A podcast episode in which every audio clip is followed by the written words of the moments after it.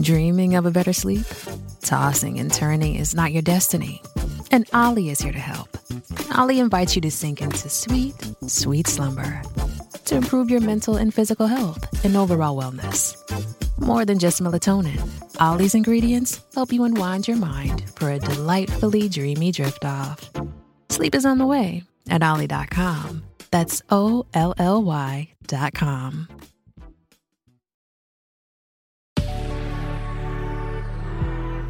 Good Risings. I'm Nichelle Hines, and this is Level Up Latte. This week, we're going to talk about productivity. What is productivity?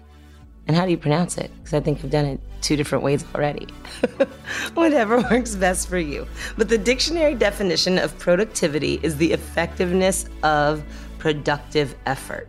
Another way to understand productivity is the ability to get a lot done in a short span of time. Now, people who do this are often viewed as productive people, but this is not necessarily true. I like to look at productivity as the ability to consistently get important things done. We often equate just being busy with being productive, but they aren't necessarily the same thing. When you're doing things in your life, like I have a friend who he's a writer and he will spend hours and hours and hours in agony a day and produce a page. Whereas I have another friend who's a writer who says, okay, I'm going to live my life and I'm going to take these three to four hours and I'm going to focus on trying to finish this chapter or finish this script or whatever it is. Who is more productive? I say this in workouts a lot too, if you've ever worked out with me. Quality over quantity. I think it's important for you to realize who you are and where you fit in that mix and then you do things accordingly. For example, if you're someone who needs a lot of time to produce something, that's completely and totally okay.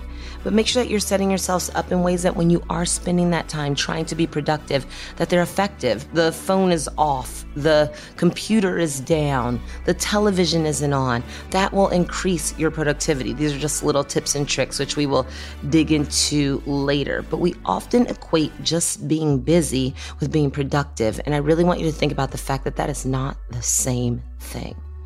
Do you remember when you were still a student? For all the students out there, hey, and I'm sorry. but do you remember when you were a student, you would take that time and you had that friend that would gently write that essay over the course of a month, and then you had that friend that would do it the night before and they get the same grade? It's okay that they both did it this way. Some people have to break things down into small chunks, and other people have to do things quickly. And I tend to be the quicker one, but I do find when I slow down, that my work is more thought out and I do feel I don't know if I want to say prouder of it, but I feel like it came from somewhere that's a little bit deeper. So I do try to find that happy medium.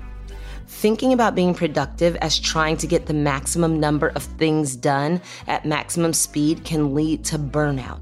Instead, it can be helpful to think of being productive as maintaining a steady average speed on a few things.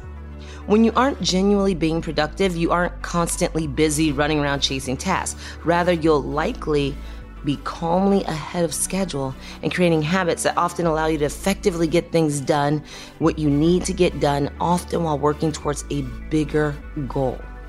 So that's something that I really want you to think about because productivity can result from a variety of factors motivation, personality, talent, education, environment, support from others, time management, and even luck. Other elements that can contribute to better productivity exercise, healthy eating, and sufficient sleep can boost efficiency in both the short and the long term. I cannot stress how important this is. I always wake up an hour before I have to do something, teaching a class, this, that, or the other. And when I take my time, when I take my time making my hot water with lemon, uh, making sure that my dog has a walk and has everything that she needs, so getting everything set up, I feel so much more ready to attack my day than if I sleep in for that extra 30 or 45 minutes and then I'm running out and I always forget something. I'm flustered. I can't focus. So I really do try to bridge that gap because I did used to be one of those 10 to 15 minuters to just do the bare minimum to be ready.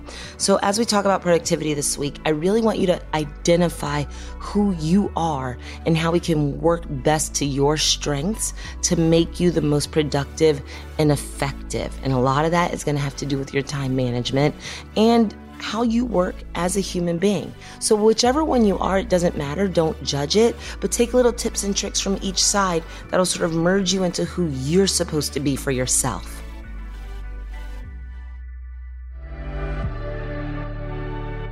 I'm Nichelle, and you can find me at Nichelle. Thank you for listening to Good Risings. If you enjoy this podcast, can you do me a favor and please let us know by leaving a review? We really love hearing from you and we really appreciate it. And remember, you are capable of great things. Good Risings is presented by Cavalry Audio. Everybody in your crew identifies as either Big Mac Burger, McNuggets, or McCrispy Sandwich, but you're the filet fish Sandwich all day. That crispy fish, that savory tartar sauce, that melty cheese, that pillowy bun. Yeah, you get it every time. And if you love the Filet-O-Fish, right now you can catch two of the classics you love for just $6. Limited time only. Price and participation may vary. Cannot be combined with any other offer. Single item at regular price. Ba da ba ba ba.